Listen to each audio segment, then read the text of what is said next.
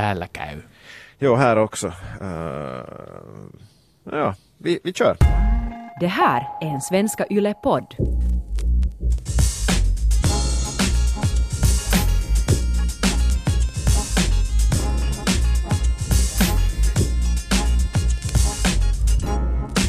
En ny vecka, ett nytt avsnitt av Ylesportens podd. Vi skriver avsnitt 54 och eh, i podden med som vanligt Antti Koivukangas och vem är jag då? No, du är väl fortfarande Chris Vuojärvi. Uh, pigg och kry antar jag. Du har haft en tung natt, du och många andra.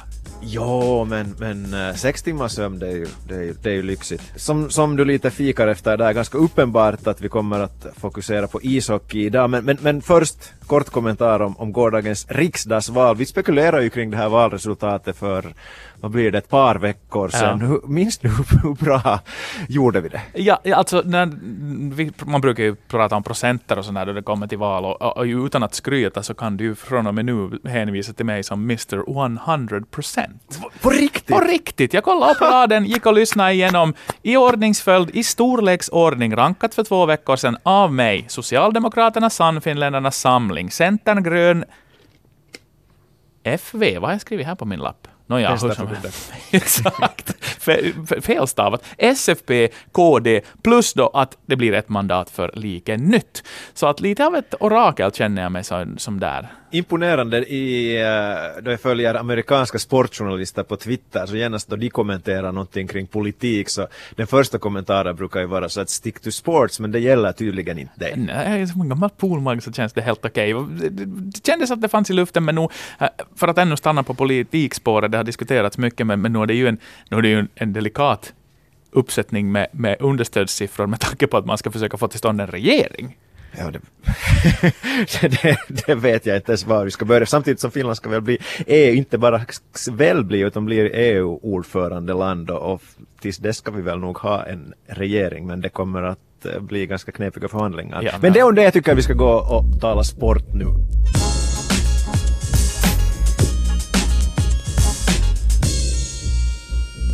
Parallellt med eh, en valvaka som ju av tradition har väldigt höga tittar, lyssnar, surfar siffror så var Finland också på sätt och vis eh, och höll andan på två plan, inte bara nationellt sett med riktning riksdagsborgen utan också naturligtvis med ögonen på det som hände i Esbo och pressen kryllar ju idag, inte bara av noteringar kring hur det har gått i valet, utan framförallt hur i fridens namn det kunde gå som det gick i den final där Finland redan korades till världsmästare, så där åtminstone känslomässigt kepsarna delades ut ur båset och allt var frid och fröjd och det var TV-puckhög och allting.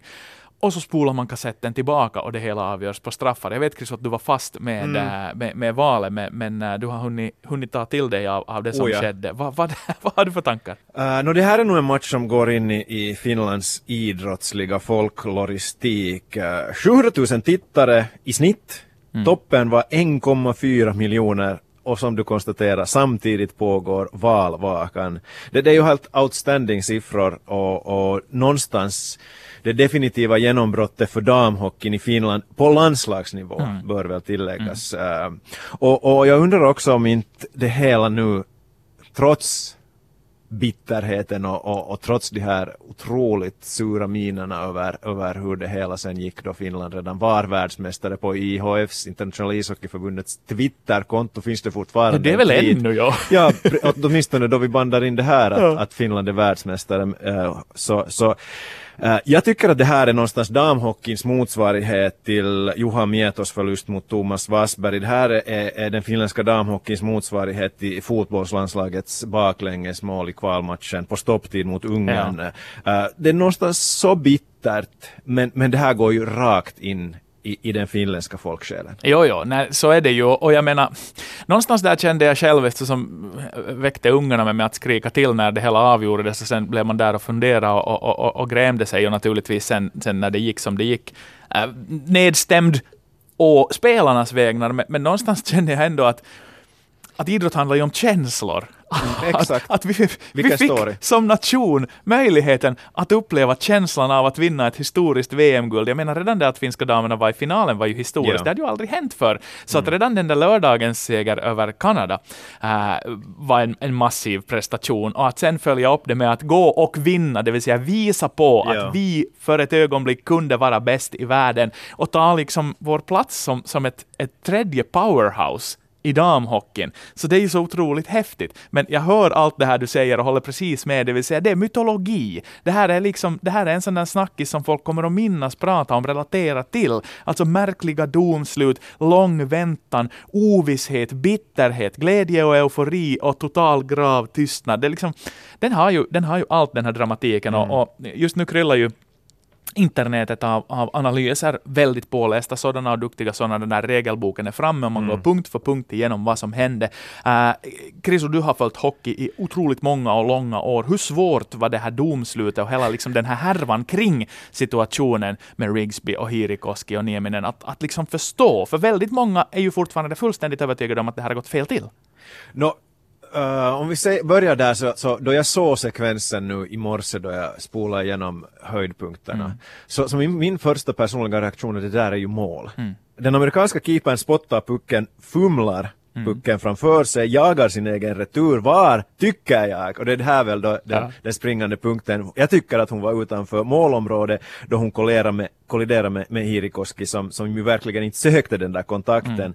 Så, så om jag spinner vidare på den här mytologin så, så man talar framförallt i, i boxningen ofta om the people's champion. Exakt. Folkets mästare, eh, en boxare eller sen om man, man breddar det här uttrycket så en idrottare eller ett lag som, som inte tar titeln eller har titeln men som allmänt anses vara den värdiga mästaren. Och, och jag tror att jag talar för, för ett helt ishockey Finland då jag säger att damlejonen nu är folkets mästare, the people's champion.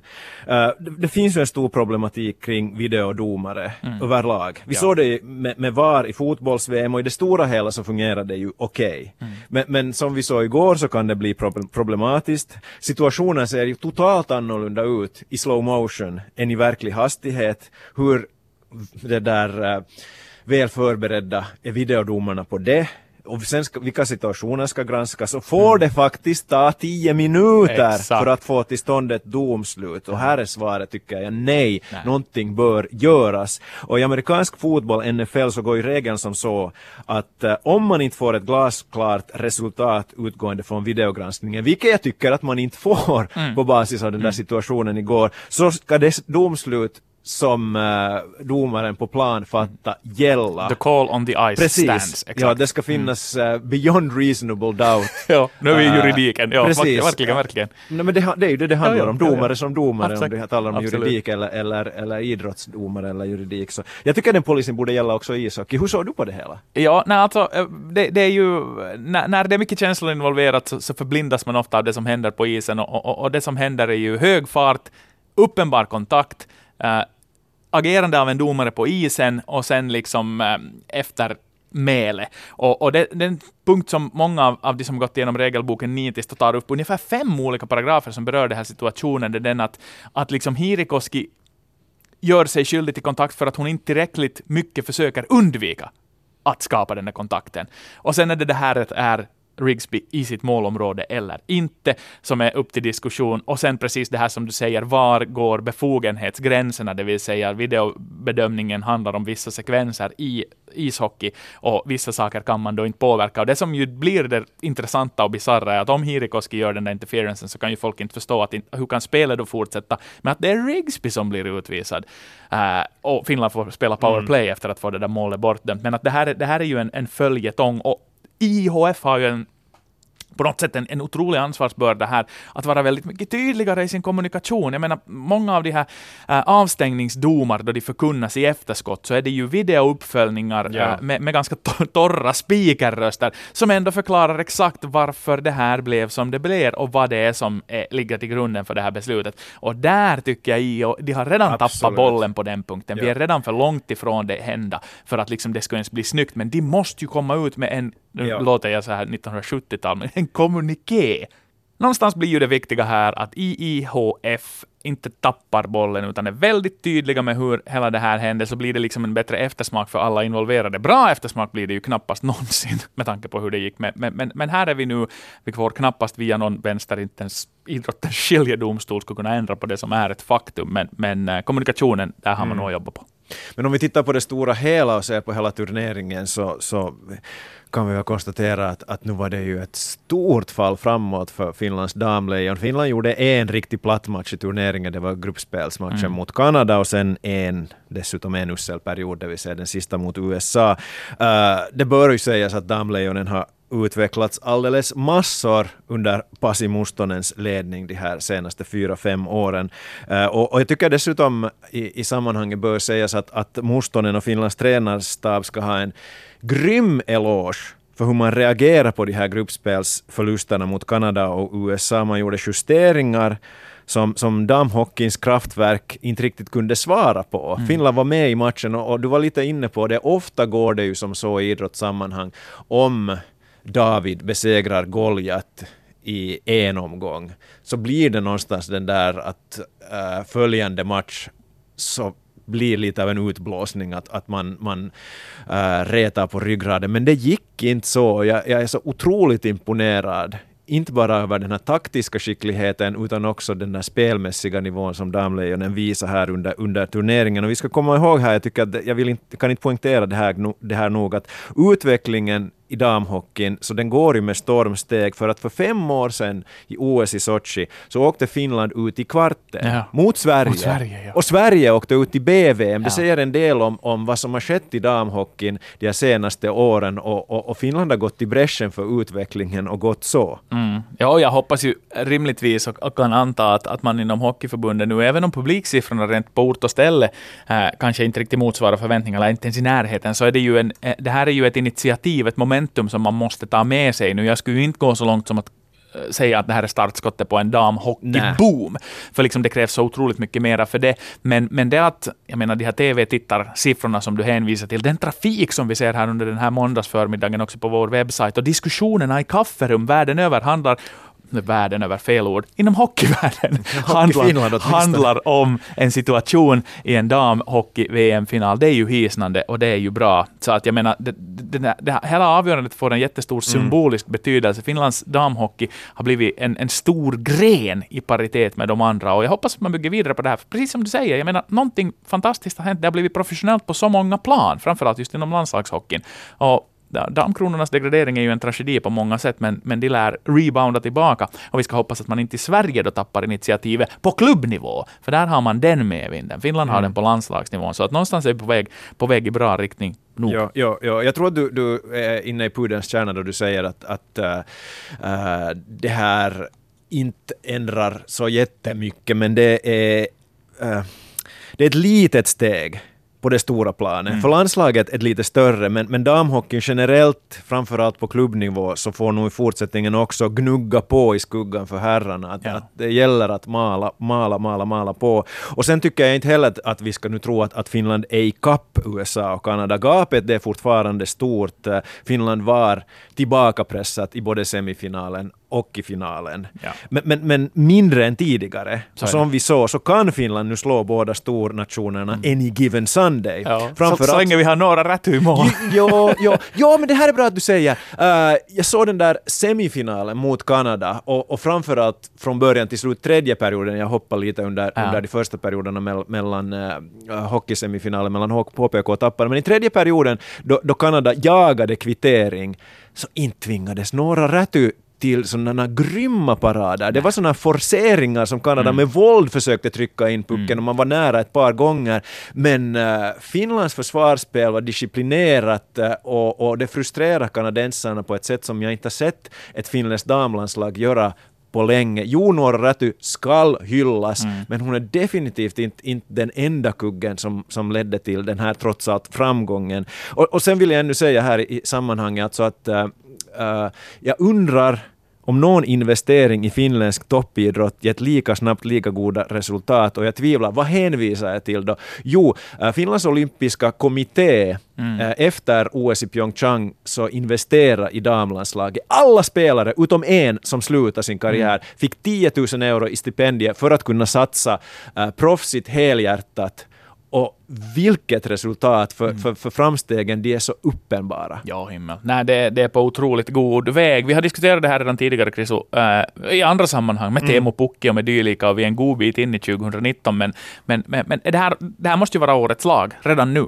Sportjournalisterna. Mm. Svar ja. Åtminstone i mina papper. jo, jo. jo. Uh, för, för Damlejonen, i mina papper, det här är ju bara en subjektiv åsikt, så, mm. så är definitionen på ett lag ett lag som, som ja. tillsammans är större än summan av individerna. Jag, jag är i allt, alltid varit skeptisk i det här sammanhanget att, att rösta på, på säg ett uh, lag i lagbacke i backhoppning mm. eller, ens ett stafettlag, för Nej. där är det ändå individer som bildar ett lag. Att, att, att, äh, I bollsporter, i lagsporter, så, så det är en helt annan sak och därför röstar jag alltid på, på hockey, innebandy, fotboll och så vidare. Ni, ni förstår vad jag menar. Absolut, jag har ja. svårt att säga att någonting ska toppa det här. Ja, nej, verkligen. Då du sa det här med några rätt viktiga, men inte absolut vitala roll för att det gick som det gick, så det är ju bara att räkna blåmärken på de här finska backarna som att käka puck mot de här topplagen och hur de har kastat sig och offrat sig och vräkt sig framför skott till höger och vänster. Så nej, absolut inga problem. Men rösterna 2-0, årets lag 2019, redan avgjort.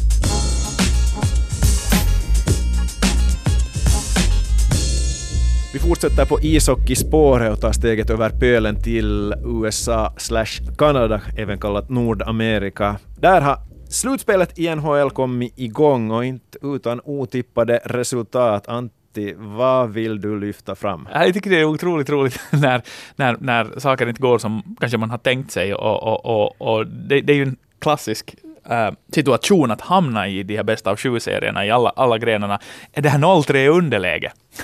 ja. och, och hur omöjligt det är att vända. Och nu har vi två serier där det redan har gått och hänt. Uh, för det första, jag menar kanske du som kan ditt Islanders bättre mm, kan, kan helt enkelt bena ut med tre viktiga punkter varför det håller på att gå som det håller på att gå i den matchserien. Men att Tampa Ja. Hostar så fullständigt, så bra som de var i grundserien. Det är svårt att förstå. 188 försök har man gjort inom ishockeyn att vända 0-3 underlägen. Det är bara fyra gånger som det har lyckats, det vill säga en 2,1 procentig chans att vända. Så att det, är ju liksom, det börjar dofta sayonara Lightning och, och Pittsburgh redan nu. Ja, ja. Om vi börjar med, med Tampa så, så nu är det ju otroligt. Och, och, och, och, det intressanta här är ju att Columbus Blue Jackets gick ju all in under den här trading deadline eh, och, och värva stort. GM, General Manager Jarmo Kekäläinen, satt i princip sitt jobb på spel. Och, och, nu ser han ut som ett geni, för, för Matt Duchene levererar, liksom Artemi Panarin mm. och målvakten Sergej Bobrovski som ju har under säsongens lopp uttryckt sitt nöje missnöje över, över läget i klubben, över sitt läge i klubben och, och i praktiken sagt offentligt att de vill bort. Ja. Kekäläinen sa nej och, och, båda två nyckelfigurer, liksom Duchene, för Columbus Blue Jackets. Och, och jag har ju nog varit, varit lite skeptisk till John Tortorella som coach, mm.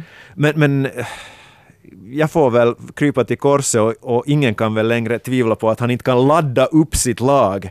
För det hjärta som Blue Jackets visat så här långt så, så är, är ju förbluffande. Ja. Angående Islanders så offense wins battles, defense wins wars. Alltså att vilket otroligt bra försvarsspel har inte Barry Trotz lanserat för Islanders. Bra målvaktsspel via Robin Lehner och, och Sidney Crosby har ju sett fullständigt dödlig ut, liksom Jevgenij Malkin. Det är, det är lite Millwall stämning över, över Islanders och bland fansen. Det är sådär att, att uh, ingen gillar oss men, men vi bryr oss ja. inte.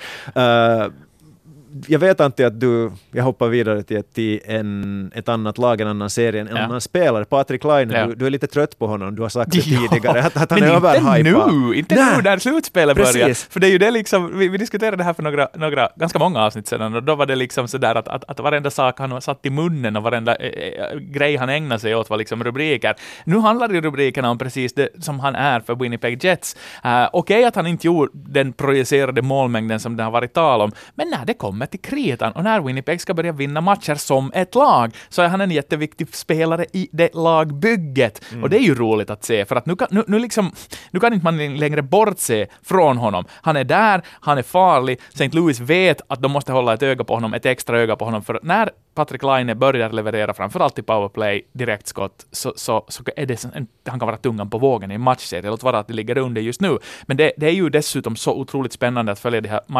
matchserierna för tillfället med tanke på hur länge det är till hockey-VM. Ja. Det vill säga att första omgången är packad och klar med ja, marginal ja, ja. före man ens börjar tänka på hockey-VM där borta. Så att jag menar, okej okay, att det har varit mager utdelning så här långt uh, vad beträffar NHL-bingo för Finlands uh, projekt nere i Bratislava och Kosice. Men jag menar, därav också ett jättestort intresse också på mm. våra webbsidor för att följa hur det går. Yeah. Inte bara för att se vem som vinner Stanley Cup, utan också för att se vem som inte kommer att göra det. Precis.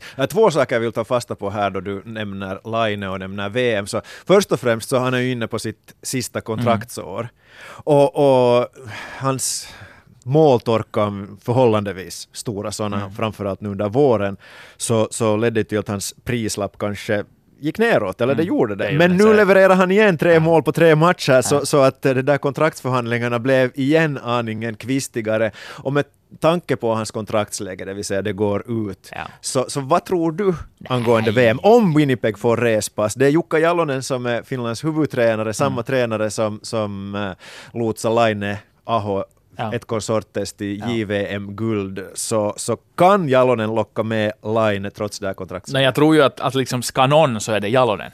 Uh, att utöver det så kommer ju helt det praktiska, professionella, yrkeslivsmässiga som du måste ta i beaktande med försäkring med kontrakt, med liksom ovisshet i den där situationen. Hur sliten du är allt det där, men att, att om vi nu förr har tänkt kanske att en Latte Marjamäki inte var den där killen vars, liksom att, att det kanske var röd lur när gänget såg att han ringde efter säsongen, så tror jag att... Eller Vasta ska, Exakt! Ska någon locka med en utslagen Patrik Laine, vi ska ju komma ihåg att de kan ju fortsättningsvis gå vidare och den här diskussionen är fullständigt onödig, så är det ju Jukka Jalonen och då du har Jere Lehtinen som GM dessutom som såsar på där i NHL och, och sköter de här kontakterna, så tror jag ju nog någonstans där att, att liksom det är inte en turn-off-faktor för tillfället. Men det finns ju otroligt många andra matchserier där det också finns blåvitt intresse att se fram emot. Så att äh, Därifrån kommer det en hel del spelare, hoppas vi naturligtvis. Men sen har vi ju finska finallagen också, Sveriges finalserier igång dessutom. Och där är det ju liksom avgörande stunder inne ikväll i Finland. Stämmer bra. Det är, det är ju fördel Kärpät mot IFK 3-2 i matcher, HPK likaså har 3-2 i matcher mot, mot Tappara. Uh, vad säger vi? Är det packat och klart med finalisterna redan ikväll eller? Jag känner någonstans att HPK kommer att packa och klara.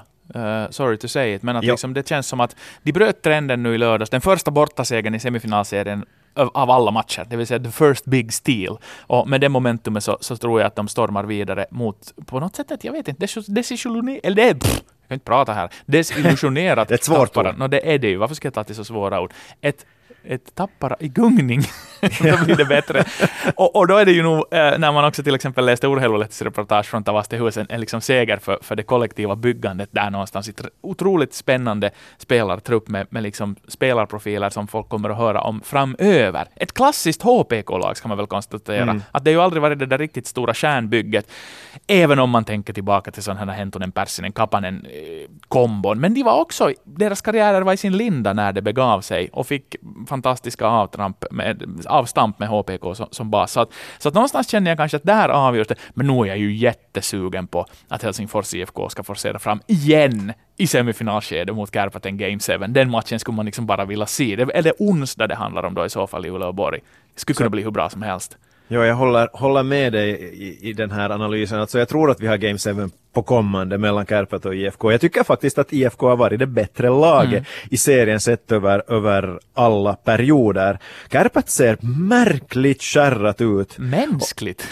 ja, och, och om vi tänker på, på lagets uh, största offensiva stjärnor långa karriärer, Jussi Jokinen och Oskar Osala, så de verkar koncentrera sig på fel saker. Mm inte att eh, leverera i form av mål utan att käftas med domare och motståndare och, och tackla i situationer där man kanske bara borde situationen låt, gå, låta gå förbi. Men, men uh, det har varit en alldeles fantastiskt underhållande och också ganska välspelad serie. Jag tycker inte man kan säga riktigt detsamma om, om HPK Tappara. Mm. Visst, det har varit spännande och, ja. och, och kudos till HPK som med sin farthockey så, så satt verkligen grus i Tapparas maskineri.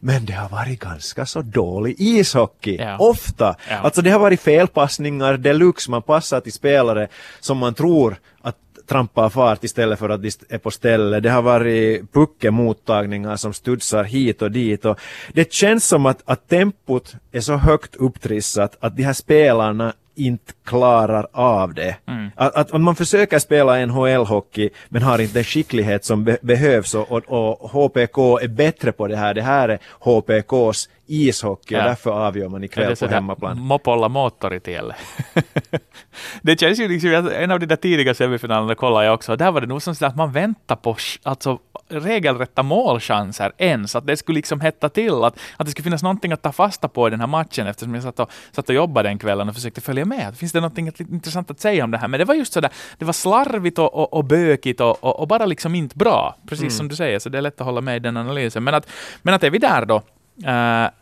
med HPK som en finalist och en Game 7 på gång, så, så, så vart, vart, vart tror du det lutar? Det, blev ju, alltså det var ju så sjukt nära i fjol redan att IFK skulle, skulle trumfa Kärpät där. Ett mål skilde. Alltså då vann HIFKI, det här skrev jag upp, alltså de vann den sjätte matchen med 4-3 på hemmaplan, det vill säga ett mål skilde där, och sen förlorade de med 1-2 på bortaplan och, och Kärpät gick till final. Så att, eh, är det marginalernas uh, tur att vara på IFKs sida i år då? Vi säger så. Ja. Det känns uh om det blir Game 7 så då, bru då brukar det heta att, att hemmaplansfavören inte spelar så stor roll. Mm. Och, och i, men, men det var jag sa att IFK har känt som det bättre laget med betoning på ordet lag. Så, så varför inte, då får jag krypa till korset. Du, du skrev ju en webbartikel och intervjuade mig då jag sa att äh, inte en chans. Det, det är Kärpät tappare igen så att äh, jag får krypa till korset. Så, så både händer och, och, och knä blöder. Men jag blöder. Uh, jag vill säga ännu det när du nämnde, vi talade här om VM, så Emil ja. Larmi, gästas vad han spelar bra framför stolparna för, ja, för HPK. Nästan 93 procent. Mm, ja. och ser så stabil ut att, att kan han till och med vara en tredje keeper för för VM-laget. Inte helt omöjligt med tanke på att då att Mikko Koskinen från Edmonton tackat nej så att, så mm. det är inte en uppsjö av målvakter att hämta nej, från och då har vi ju, Då heller. har vi ju ändå under säsongen och, och jag minns också i samband med EHT-turneringen där Vehviläinen var bra, hylla honom och satt in honom att han var liksom ett spelande alternativ redan mm. då, då vi inte visste vad som, vad som lossnar från NHL. Uh, men just med ett, slu, ett bra slutspel i bagaget så är det ju intressant att se hur, hur Jalonen och kompani tänker. Det vill jo, säga... Vehviläinen har ju förlorat målvaktsdueller mot Engren. Exakt! Så att liksom det, det är sådana konstellationer som också ställs på sin spets här. Och, och, och skulle det nu gå så att Helsingfors IFK faktiskt skulle trumfa Vehviläinen och han tar tidigt ledigt, så ansluter han naturligtvis till, till lägertruppen. Det finns inget tvivel om mm. det. Han åker iväg vart till, till Kokkola typ. Rovaniemi Kokkola, fashionabelt nog, under påskveckan. Uh, men, men liksom sådär att, att, att hur, hur långt det sen bär med tanke på en het larmi uh, och eventuella NHL-förstärkningar på en gång som då inte Mikko Koskinen. Vem är de då? Pekka Rinne, Rask, knappast känns det som. Så att, nej, why not? Ett nytt namn med i den leken. Men det här alltså på avgörande ikväll, åtminstone vad Game 6 beträffar. Båda matcherna på samma gång dessutom väl? Så är det.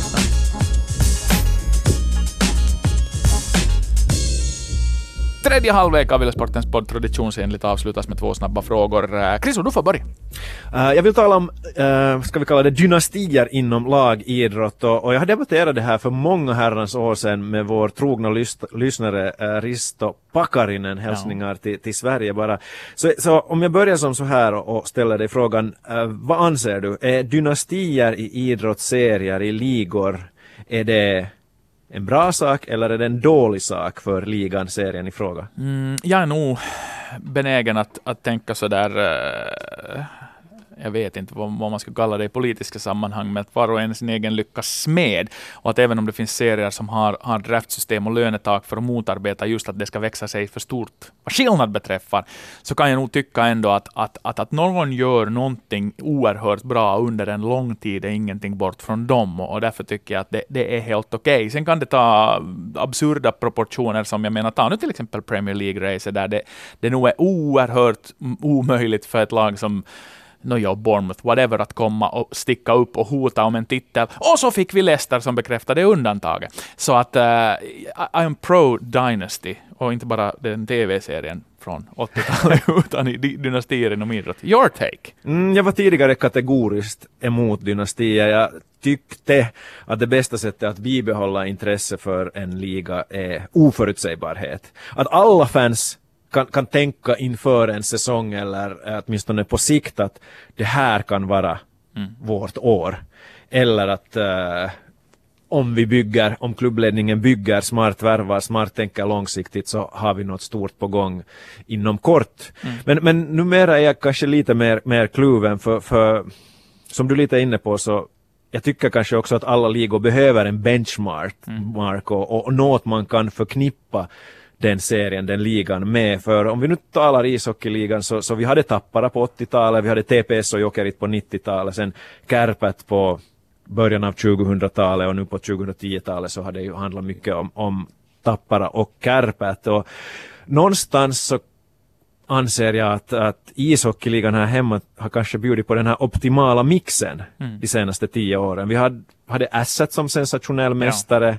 vi har sett Kalpa spela i final, HPK är nära final nu, uh, IFK med sin stora budget har också tagit sin ena titel, kunde göra anspråk på att bli en, en, en dynasti. Så summa summarum, ändå om vi sätter dynastier mot total oförutsägbarhet så väljer jag fortfarande det senare men, men jag är mer nyanserad nu för jag är inte särdeles förtjust i säg Serie A där mm. Juventus marscherar till titeln år efter år ja. eller franska fotbollsligan är ju kanske än värre ja. där PSG ja. dominerar på samma sätt. Att Norge nog... för med Rosenborg med sina mm, Champions mm. League-pengar och allt ja, sånt. Ja. Ja.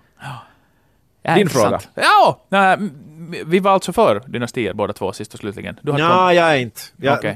mer emot än för. Okej, okay, sådär. Mittemellan. Uh, hur som helst, min fråga. Äh, vi börjar med politik och vi slutar lite med politik. Uh, det görs mycket filmer, tv-serier och böcker om politik och har gjorts och kommer att göras också. Uh, där skulle jag vara jättenyfiken på att höra med dig, som jag vet flitig konsument av, av alla produkter. Vilka är liksom klassikerna i dina ögon då det kommer till politisk drama i fiktions eller faktaform? Jag tänjer på begreppet. jag skulle kunna förstås tala om uh, dynastin Bush i amerikansk politik, en, en uh, dynasti som senast gick i graven i och med att Jeb Bush var mm. chanslös mot Donald Trump i, i primärvalen senast. Uh, de var ju nära en dynasti också, familjen Clinton. Men uh, i och med att jag tänjer på begreppet så går jag faktiskt till någonting väldigt aktuellt. Game of Thrones TV-serien ja. så inleder sin sista, egentligen halva säsong idag i, i natt. Och, och så jag säger därifrån familjen Lannister som sannolikt är på väg, tippa, jag har ingen aning hur det kommer att sluta, men jag mm. tippar att familjen Lannister är på väg mot en ond och bråd död i de sista avsnitten, men, men det återstår att se. Okej. Okay. Eftersom jag var själv och ställde den här frågan och, och Game of Thrones uh, has eluded me hittills, som det så vackert heter, så, så kommer jag att, att, att uh, inte bara välja någonting av bok, film och tv-serier, utan jag väljer en av alla. Sådär elakt. Men du är väl lite där också med tanke på att Game of Thrones är både och. Åtminstone ja. bok och tv-serie. Äh, vad böcker beträffar så älskar jag On the Trail of the Assassins av Jim Garrison, New Orleans-åklagaren, som, som, som, äh, vars bok då ligger till grunden för, för filmen, äh, adaptionen av, av rättegången efter det som hände i Dallas 61. Sen äh, före serien skitsa ur så var jag nog såld på House of Cards. Mm, går inte bort sig från den liksom den makthungern och det spelet bakom kulisserna. Uh, men sen, sen är jag tillbaka igen i, i då jag tar bara en film och, och älskar 13 Days och det som hände under Kubakrisens dagar i Vita huset. Fantastiskt välspelat kostymdrama, alltså inte som kostymer sådär som Game of Thrones eller några sådana här viktorianska uh, filmer från, från, från Storbritannien, utan att alla går omkring i kostym och bara pratar och gör det länge och det är hur bra som helst. Så att uh, On the Trail of Assassins, House of Cards och 13 Days är min topp trio där. Det här är en Svenska Yle-podd. Yes, det var det väl för ja, den här veckan. Behöver vi avrunda med något, det där klassiska, vad, vad ska vi berätta för lyssnarna? Att var de kan hitta den här podden? Nej,